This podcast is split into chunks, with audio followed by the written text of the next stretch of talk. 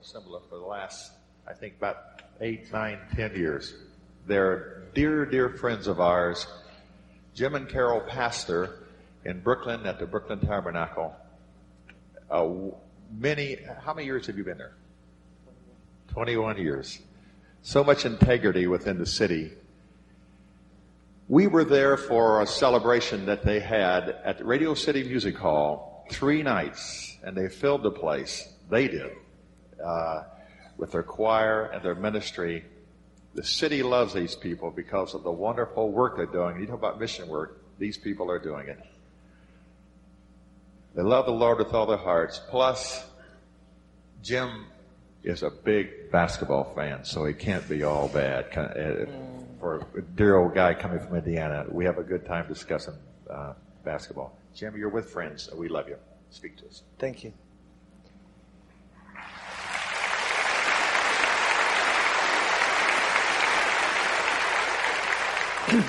It's a real joy to be here at the praise gathering.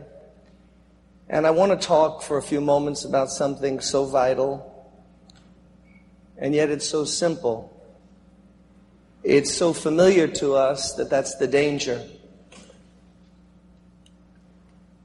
I want our session this morning to be something that'll make a difference in our lives rather than just some kind of talk with more information about God I pray that by His grace we can have fresh communion with God.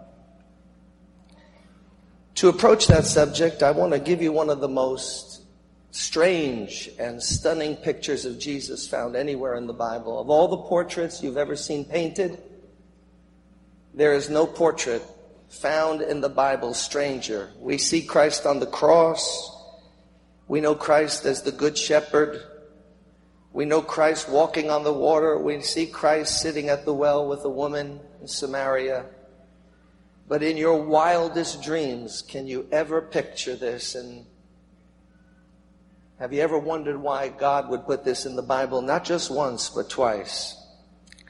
And so they came to Jerusalem, and Jesus went into the temple and began to drive out those who bought and sold in the temple. And he overturned the tables of the money changers and the seats of those who sold doves, and he would not allow anyone to carry wares through the temple. And then he taught them, saying, Is it not written, My house shall be called a house of prayer for all nations, but you have made it a den of thieves? And the scribes and the chief priests heard it and sought how they might destroy him, for they feared him because all the people were astonished at his teaching. And when evening had come, he went out of the city. Now, the Bible has many pictures of Jesus Christ, and to me, none is stranger. The, the Lamb of God, the, the one who came to take away the sins of the world, the gentle, loving Jesus who, as the good shepherd, puts the lamb on his shoulders and brings it home. and yet, in this portion of Scripture, we see Jesus physically emoting in a way that is really hard for us to picture.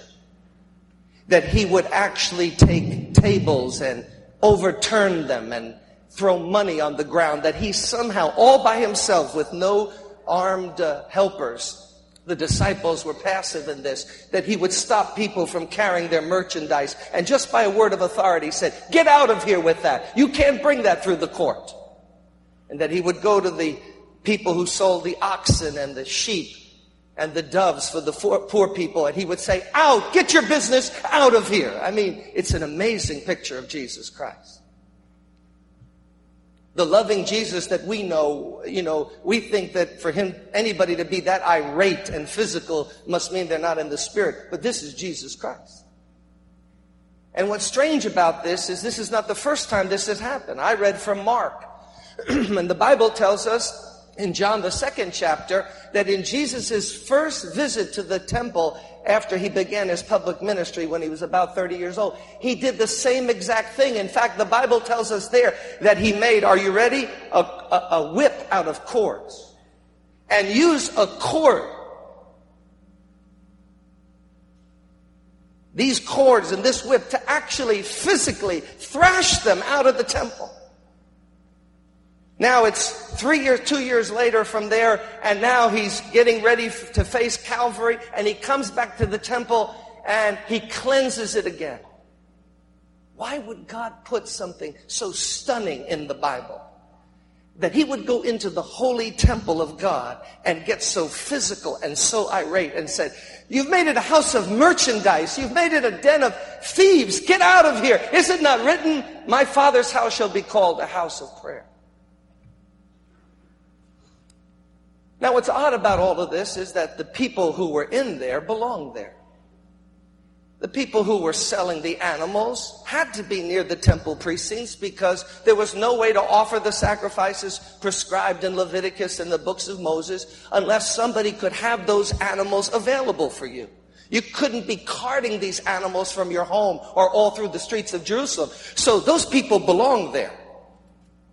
But they had put a gouging uplift on the price. They were making money hand over fist, taking advantage of the fact that they were the ones who could assist and they were hiking the prices up so that people were getting taken advantage of. And the money changers, you know, you had to pay the, the temple tax if you were a good Jew, and you couldn't use Greek or Roman money. You had to actually use the, the special coins that were minted in Jerusalem itself. So those money changers were there to take your money from wherever you came from, Macedonia or whatever, and you changed your money so that you could make the proper donation. But they were once again tacking on big time profit and the people carrying stuff through the temple. Actually, the, the, the, writers of that time tell us that instead of going around the temple, they said, let's take a shortcut. And they went through the temp, the court of the Gentiles, right through the temple, carting their stuff, making the house of God a shortcut to big time money.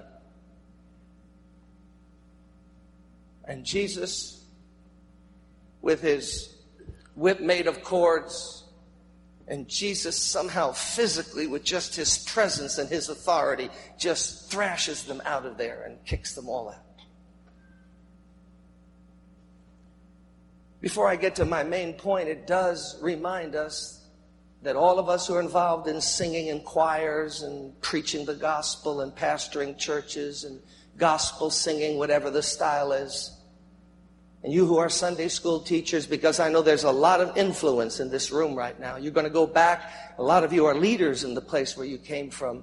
Boy, does that challenge us to remember that it's not just not if you're doing God's work, it's how you do God's work.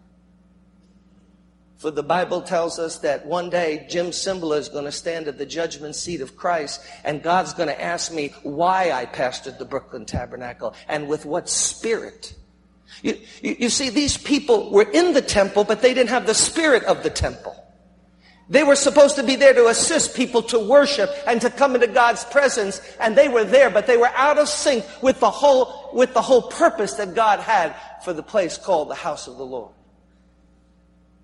I mean, they were doing it, they were doing the job, but they were making big time money, and they were greedy, and they had brought a secular spirit into a sacred place.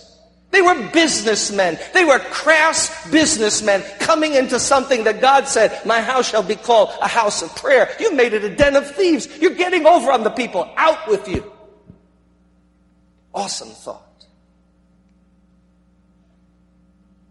And in a day when gospel music and gospel preaching and gospel work can become so mechanical or oriented toward me, myself, and I. It reminds all of us today here at the praise gathering that as we go back to our separate duties, that we have to do God's work with God's Spirit. We have to do God's work and approach it with God's heart because one day it doesn't matter if your friends approve of you, doesn't matter how many albums you sell or how popular Jim Cymbala is or if he writes a book. One day the Bible says, I'm going to stand in front of the one whose eyes are like fire and I can't get over on him. All of you that sing in that choir, it's not just if you're on your note, it's why you're on your note. It's the spirit that you do in it. Do, do, am I doing it for the glory of God? Do I really care about those people in New York City? I mean, am I preaching just to put on a show and get through another service? Or does my heart really radiate with God's love? And, and, am I saying the things that He wants me to say with the Spirit He wants me to say them in? Why are you teaching that? Christian ed class, that Sunday school class. Why are you singing in that choir? Why do you serve? The Bible says that when Jesus went into the temple, he reminded them, this is not your house. This is my father's house. And my father's house has to be run my father's way. And when you touch something sacred in a secular way, I'm going to kick you all out of here. And even though he's not walking through churches today and kicking people out, there is going to come that day when Paul says we'll all stand at the judgment seat of Christ and we're going to have to give a review to the Lord. And we will be reviewed on why we did what we did and how we did it.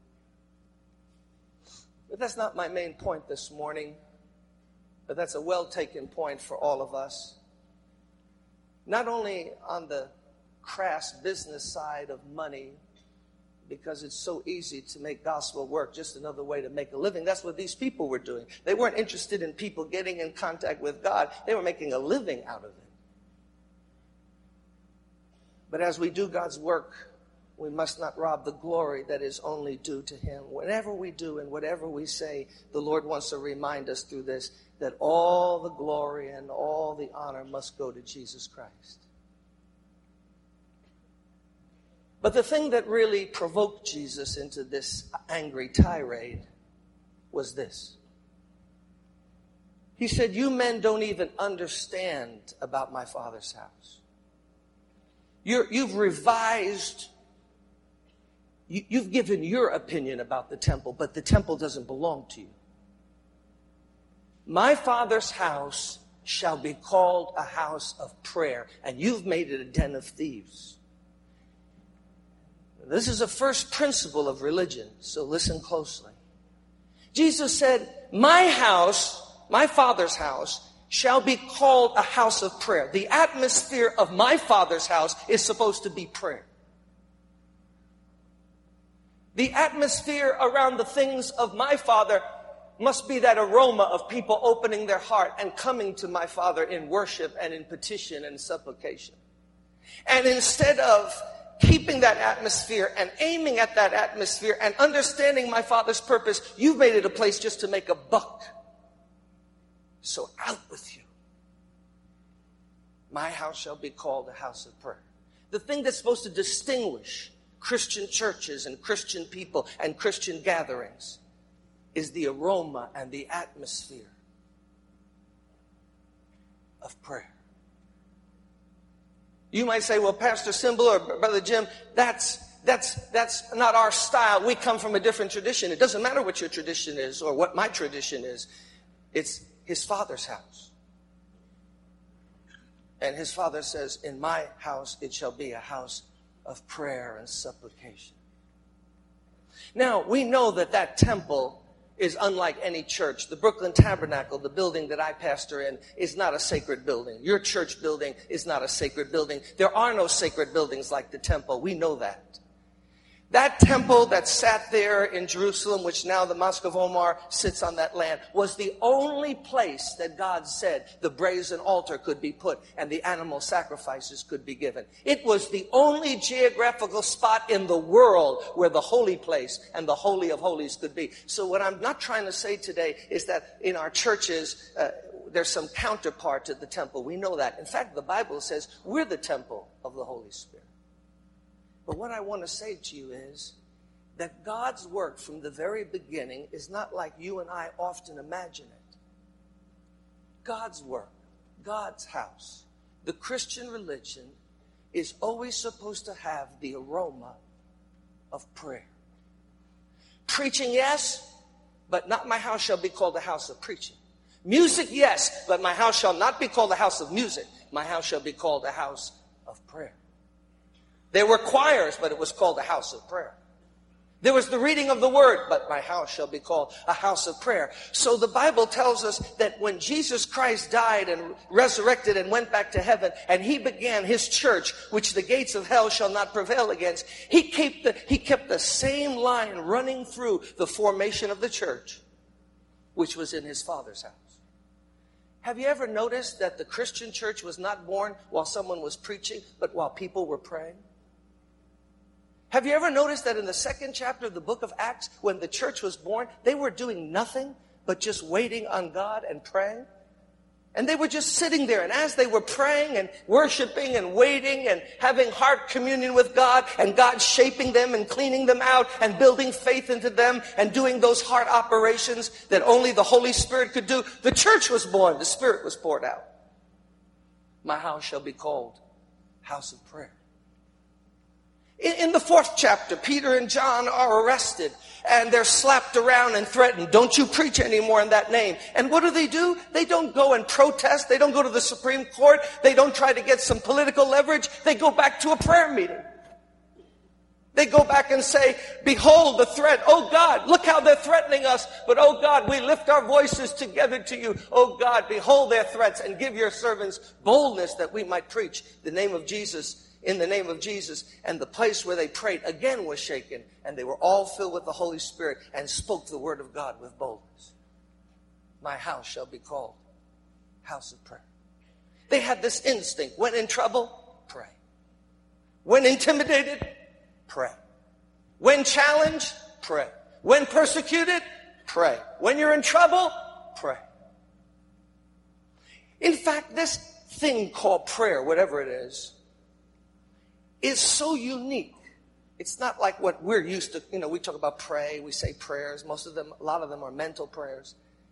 This thing called praying is so deep that when the Apostle Paul got converted, and he was first Saul of Tarsus, this violent persecutor of the church, Jesus went to, to Ananias, and the Lord appeared to Ananias uh, in Damascus and said, Go to this man, this Jew, this church persecutor named Saul of Tarsus and pray for him. And Ananias said, You know, I know about this man. This man is trouble with a capital T. And Jesus said, as if this was proof that everything had changed. No, Ananias, you can go, for behold, he prays.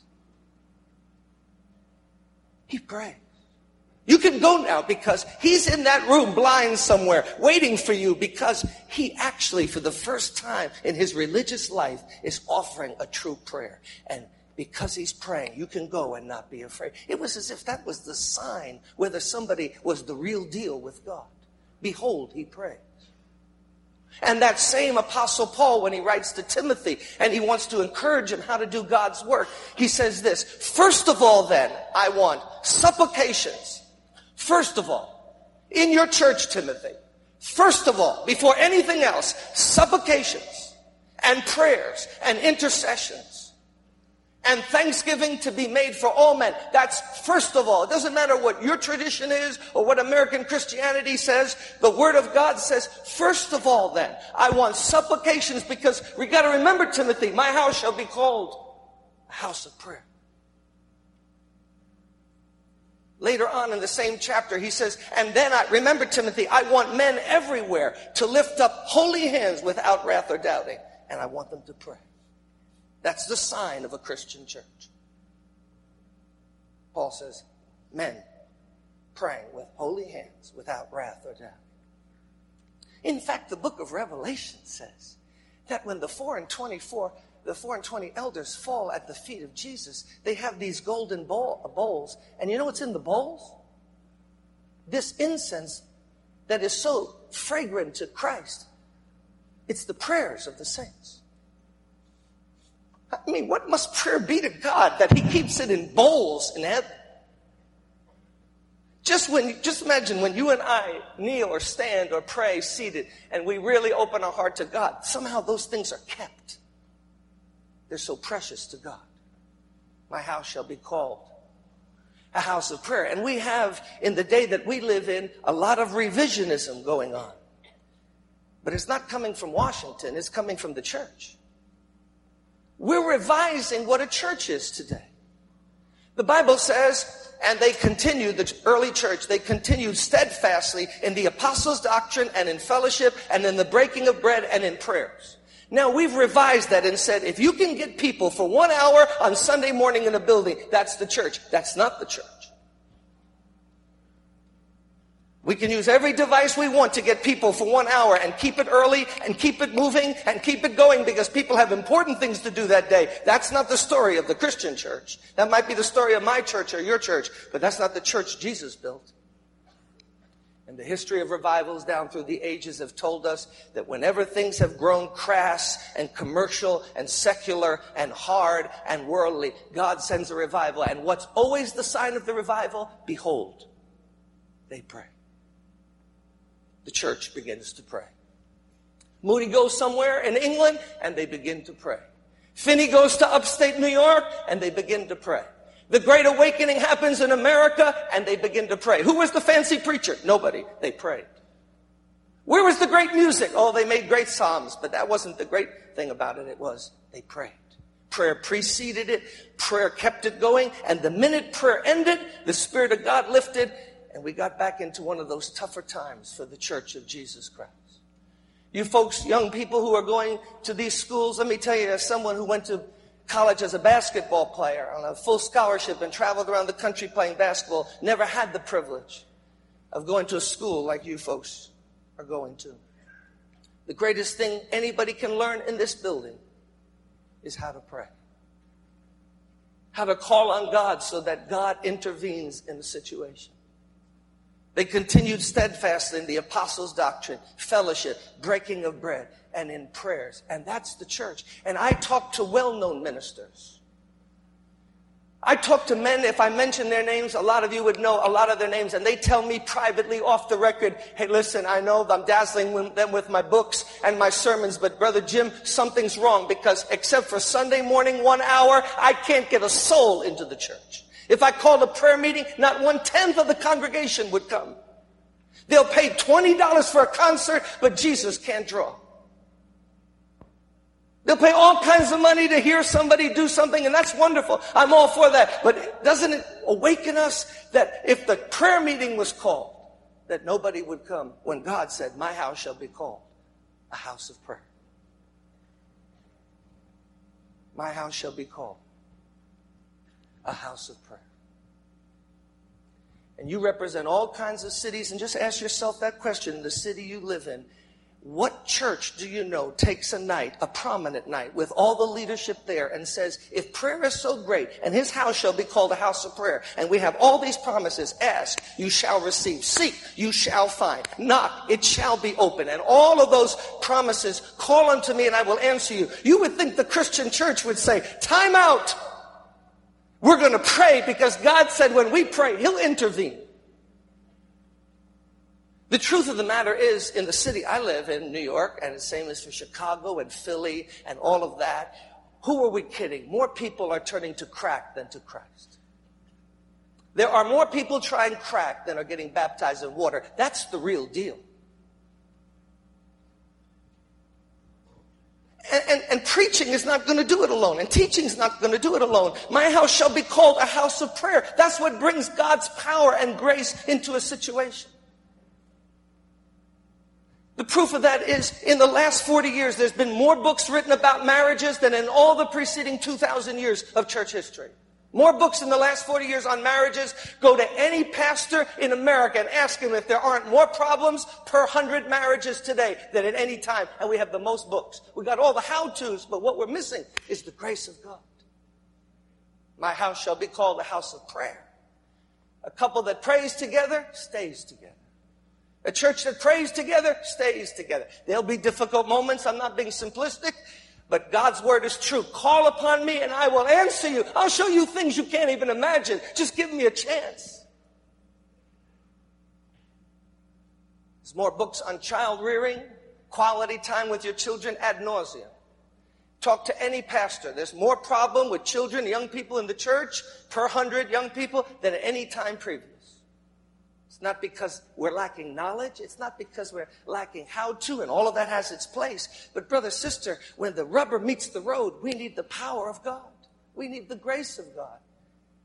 And listen to the promise as I come to a close.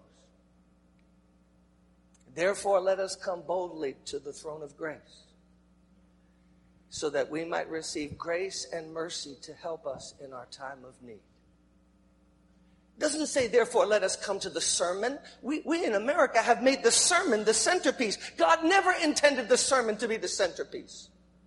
The, the preacher, if he does his job, is supposed to get people to come to the throne of grace. Why? Because it's at the throne of grace that God gives grace and mercy.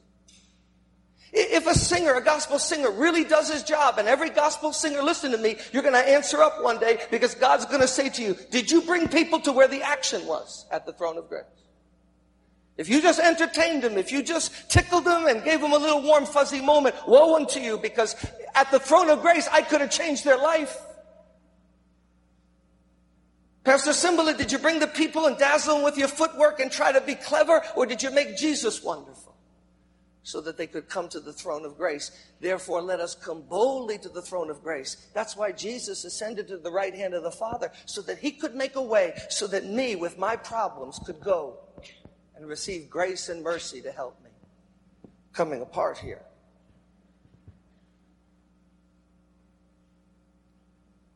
It's an awesome thing. Just an awesome thought. That we've created a religion kind of of our own. And sometimes his house shall be called a house of prayer. In a lot of churches and a lot of services, you have everything but prayer. You have talks, readings, talent, choir, and my wife conducts the choir. I'm all for those things, but you get what I'm driving at? If it doesn't end up with somebody touching God and praying, who are we kidding? We need the Lord. For someone who's so ill prepared as myself for the ministry, seems to me that God has chosen among other things, to make my wife and I example of those foolish things that confound the wise. My wife writes music and directs the Brooklyn Tabernacle Choir. And she neither reads nor writes music. She's never been trained. She does she doesn't know what she's doing. She just does it.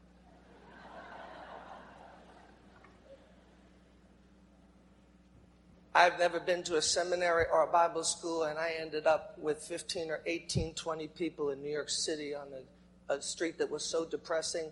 Our church was so depressing, I didn't want to go, and I was in charge.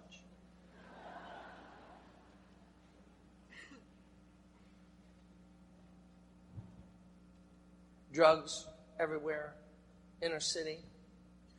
Totally different culture than especially my wife grew up in. I, as a ball player, had been around. And then I realized, well, what am I going to do? Am I going to live in this Christian fantasy about what God once did and then what God's going to do one day, but then your life goes by and you never see God do anything? You know, you can let your life pass by with that kind of talk. Remember, the worst epitaph on anybody's tombstone will be this You had not because you asked not.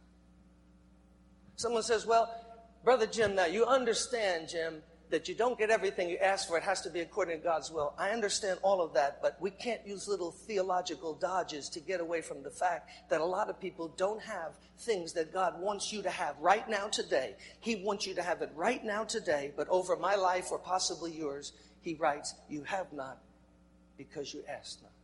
I want to do it for you. But God has chosen prayer to be the one conductor. Listen, the one conductor, the one channel for all of God's blessings, the channel is prayer. In other words, God has this table set for us. And he sees Jay and Amy and he knows exactly what they need to raise that child. And he has the table spread with every kind of wisdom and grace and strength that they could possibly need. But he says the only way you can get it is to pull up to the table and taste and see that the Lord is good. And pulling up to the table is called prayer. In other words, God doesn't tell us, pray because I want my people to pray. He says, pray because I have all kinds of things for you. And when you ask, you shall receive.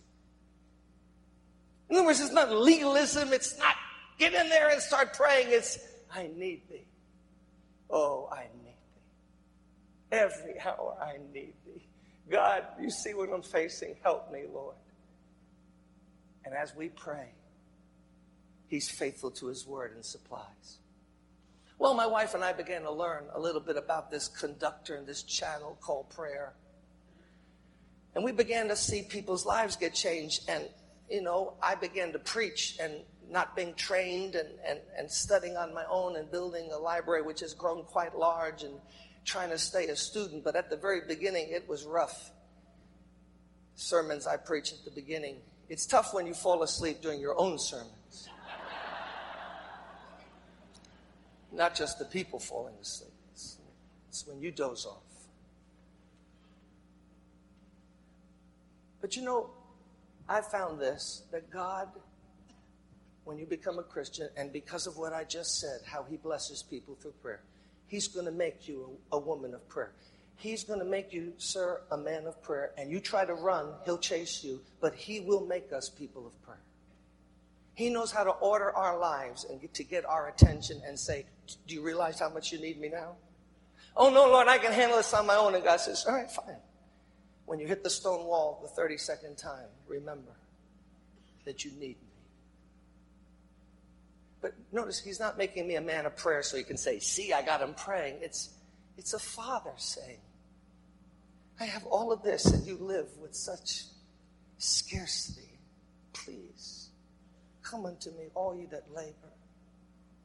Pray, talk, spend time. Why are you so rushed for? You're running for what? Working with what? There's nothing in Jim Cymbala to work with. You everything that you need, I have. So when are we going to talk?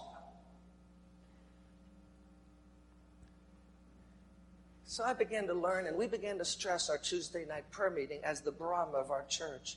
And this past Tuesday night, between 12 and 1,500 people gathered, like every Tuesday night. And since, of course, those days, we've had like 14 other churches begin, all stressing that prayer meeting night because we found if you can beat the devil on the prayer meeting night, you'll beat him on every other level.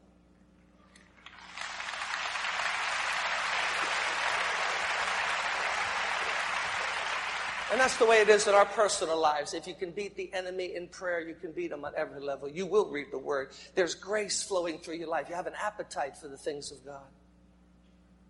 So, from me standing in front of two people on a Tuesday night, I used to do that. First offering I took on a Sunday was $85, tithes and offerings. And I had a daughter named Chrissy, who was about a year old. My wife took a second job. I took a second job. But the people began to pray. But in closing, let me just tell you the last, some of the last lessons I've learned about this wonderful truth because I'm not trying to preach down to anyone. I'm preaching to myself as I'm talking to you about eight or nine years ago. My daughter, who is here today, she got away from us. She got away from not only us, she got away from God. She got away from our house. And my wife and I went through a two and a half year long nightmare that I don't want to go into. But I promised God, as I was getting at the end of it, that it, as He brought me through it, that wherever I got a chance, I promised God, no matter how hard it would be, as He's my witness today, no matter how hard it would be, I would tell people what God does in answer to prayer. You know what the feeling is not to know where your daughter is when that she grew up as a model child. I have two other children. Chrissy's now 25. I have a daughter 21 and a boy 18, but at that time, Chrissy was about 17, 18, and it, it was, I'm talking nightmare. I'm talking about getting in my car and leaving my house to go to the church in the inner city where, where I'm going to face, you know, 10 new people who visit who are HIV positive, uh, and a battered woman and no neat family units and everything discombobulated. And I don't want to be the focus. I'm supposed to be there, Carol and I, to minister to them. But I'm crying from the minute I leave my door to the church and saying, God, my heart is broken. My nerves are shot. I've screamed, begged, pleaded, tried to use money, reasoned, cried. Uh, and she's getting worse. She's not getting better. And how am I going to minister? And we're starting other churches and renting Radio City Music Hall and starting new churches in, in the city and, and going to South America. And Carol's writing songs and making albums, but nobody knows, or very few people know, that we're, we're hanging by a thread, my friend, by a thread. And all the times I drove and cried out to God coming in and saying, God, please just get me through these three meetings. We have 11, 3.30 and 7.30 services, each about two hours long or more. And I'm just saying, God, please just get me through another Sunday. And God would just lift me and I would have the grace to get through and minister to people, even though inside I was so, so just shaky. And I learned that when you pray, God comes. I learned that when you have no logical way to stand, God somehow, when you pray, gives you fresh feet and a fresh foundation. We have a prayer band in our church. It's a more important ministry than the 240 voice Brooklyn Tabernacle Choir. There's a prayer band that not only prays through each service, about 20 of them pray through each service on Sunday while I'm preaching and ministering there in a room locked away praying. But now they pray for certain several years now, from 2 in the afternoon till 6 in the morning. There's in the church, there's people praying every seven days a week, 2 in the afternoon till 6 in the morning. If any of you have some need, you can just mail it to our church. Someone will pray for it 3 in the morning. It's an amazing thing how God honors that. Well, they began to pray for me. And as God is my witness, I would sense myself at night sometimes or shaving in the morning. I would feel God's grace just come underneath me and, and, and, and begin to steady me and hold my emotions. And I hadn't even been thinking about God. And I would say, Lord, what is this that's just come into my life? Somebody's praying for you. Somebody's praying for you. If people would be praying for me, God bless them. Then my wife got ill, had to have a hysterectomy, and the hormonal imbalance that she ended up with. My daughter's out of the house. The other two children, I'm doing the best I can. And now my wife is not talking just about leaving New York, which she wanted to, because the enemy had told her, fine, start your churches and influence people for Christ, but I'm going to have all your children. I've got one, and I'm coming for the other two. And my wife believed it and told me, you can leave with me or you can stay, but I'm leaving. Because he already has Chrissy, and I'm not losing my other two kids. Enough with this. We can't do this. It, uh, the, the atmosphere in the city, New York is a miserable place to be. I'm not there because I like it, I'm there because God put me there. And, and then after the operation, she's talking about she doesn't feel any reason to live any longer. And, and I mean, what do you do? Your wife is flipping out. Your daughters, you're preaching, you're doing all of these things. I'm just telling you, oh, how wonderful it is to know that at the throne of grace, no matter what's happening, God can lift you and hold you. What a wonderful God.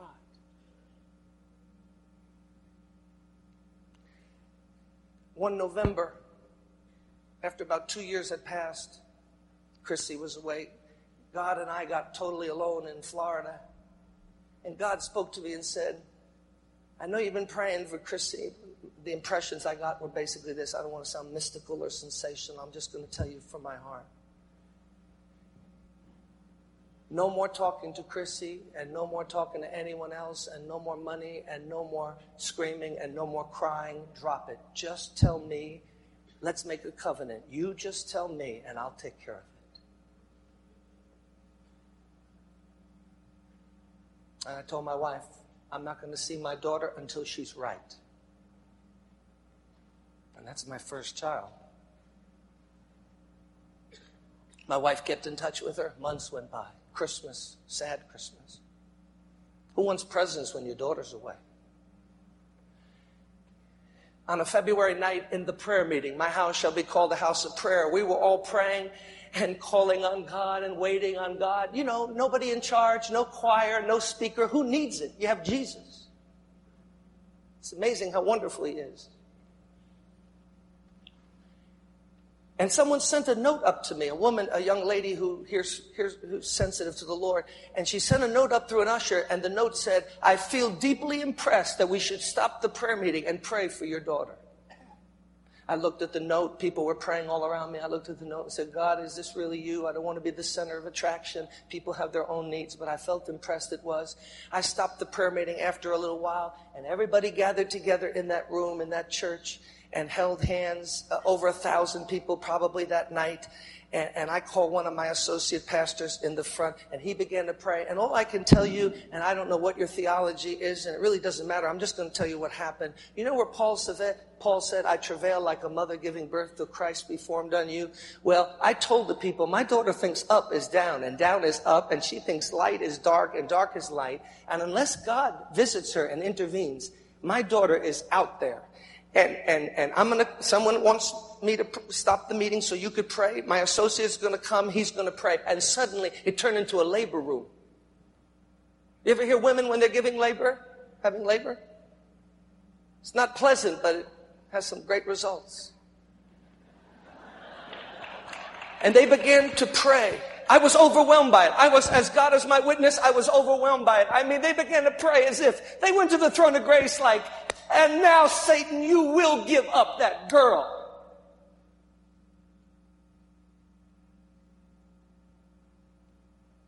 Jay, if you would just come, let's sing Pass Me Not, O Gentle Savior.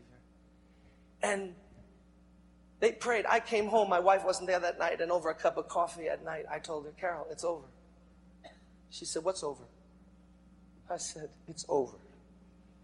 If there's a God in heaven, I, what I just experienced tonight, it is over, finito, it's over. Just about a day later, I was shaving. And my wife burst into the bathroom and said, Chrissy's here.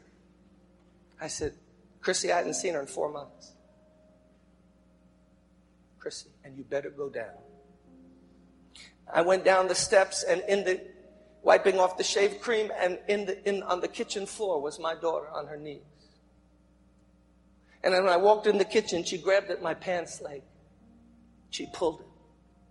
She was weeping and she said, Daddy, I've sinned against God. I've sinned against myself. I've sinned against you and mommy. Daddy, forgive me for being rebellious, etc. Daddy, Daddy, it's different. But Daddy, who was praying for me? Who was praying Tuesday night for me? Why, Chrissy, what happened? And she drew up to me. She said, In the middle of the night, God woke me up. And he showed me that I was heading toward a chasm and it had no, it had no bottom. But daddy, even as he showed me that and showed me how off I was, he put his arms around me and he showed me that he loved me and he had a plan for my life. And daddy, I, I made it right with God. And I could tell by her face she was my daughter again, the one I had raised. Very soon, God opened the door, and for the next four years, she directed the music program at a Bible school. She married a man of God. They're both in the ministry today.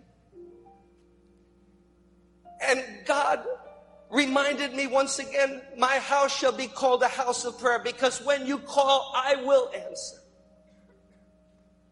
And the hard cases that some of you are facing, I want to tell you now, it won't come from another seminar. Seminars have their limit. All they can do is be an arrow that gets you to the throne of grace.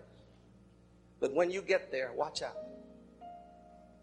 Because God can do exceedingly beyond what we ask or think. I'm not being emotional, I'm not being simplistic. But we have too many technicians now invading the church that are into methodology. The answer is not in methodology, the answer is in the power of the Holy Spirit. The answer is in the grace of God.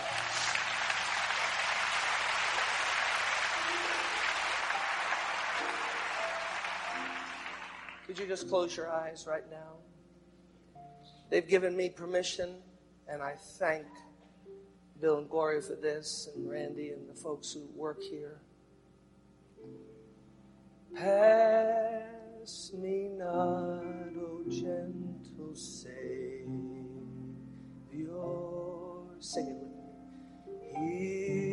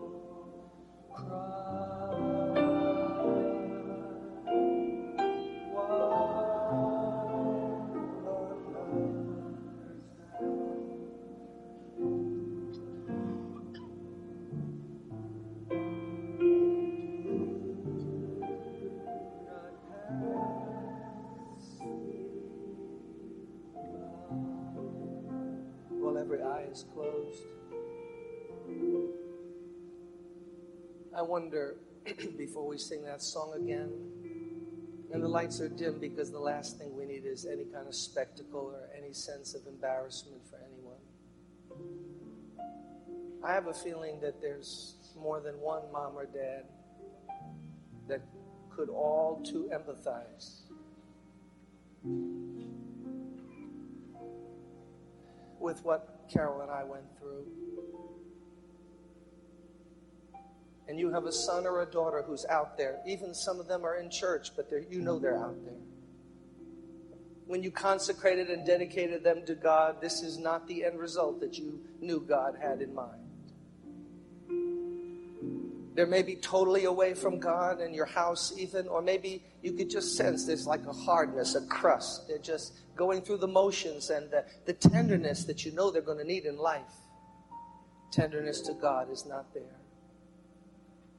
Instead of worrying or just praying uh, and crying about it, I'm going to ask as we sing that song again for every mom and dad or every grandma or granddad who has a grandchild that is a burden to you. You love them.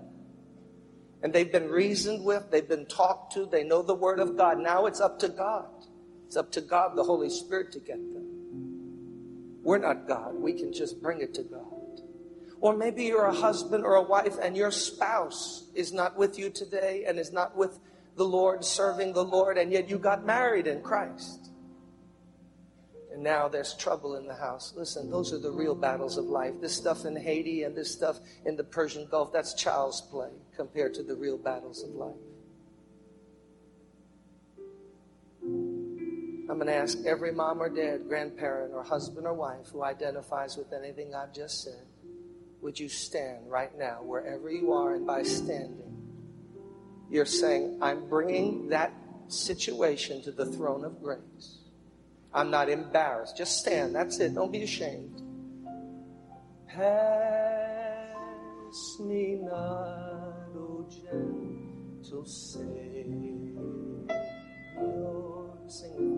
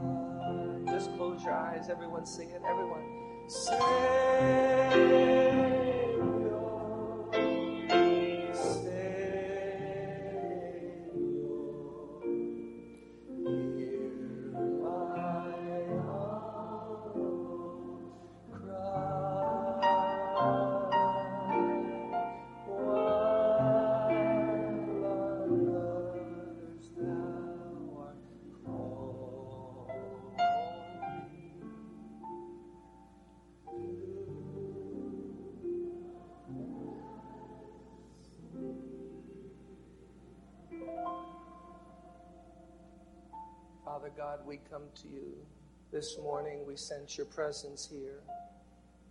I've done my best to honor your word, God. We're not the ones who invented prayer. You're the one who called us to your side, to the throne of grace.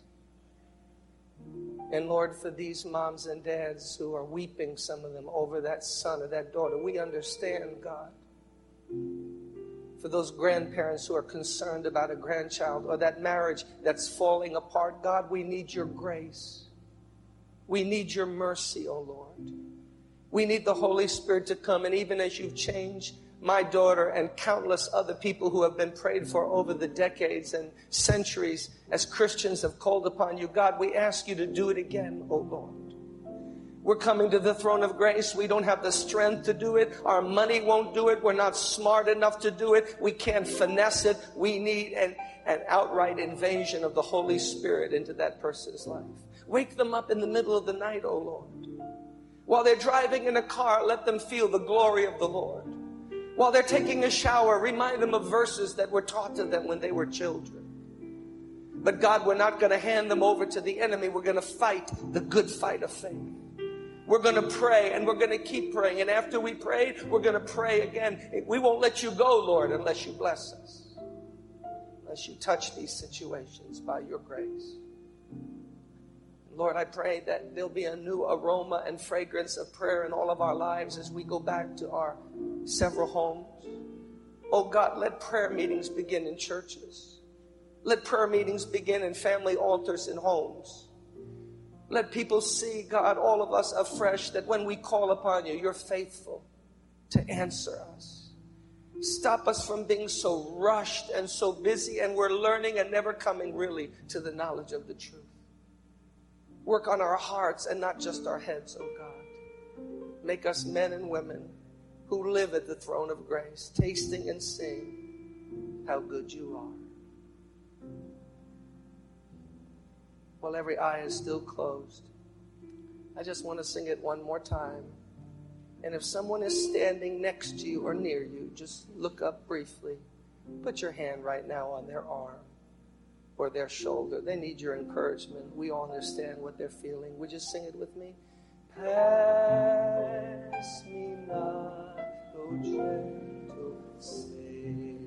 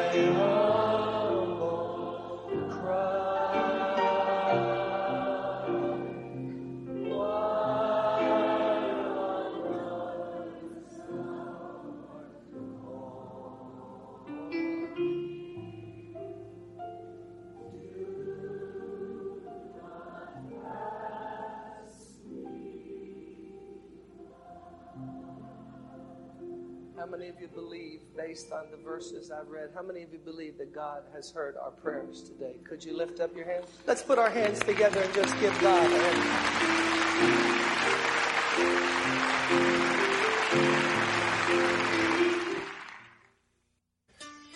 Hi, I'm Bill Gaither, and I can't tell you the joy that Gloria and I have had in this very room, sitting in heavenly places with some of the greatest people on this earth.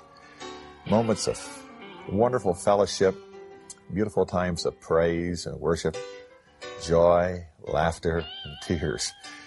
And to try to capture it somehow on film so that you can enjoy it there in your home. Many of you have asked, are there other videos available? Well, there are.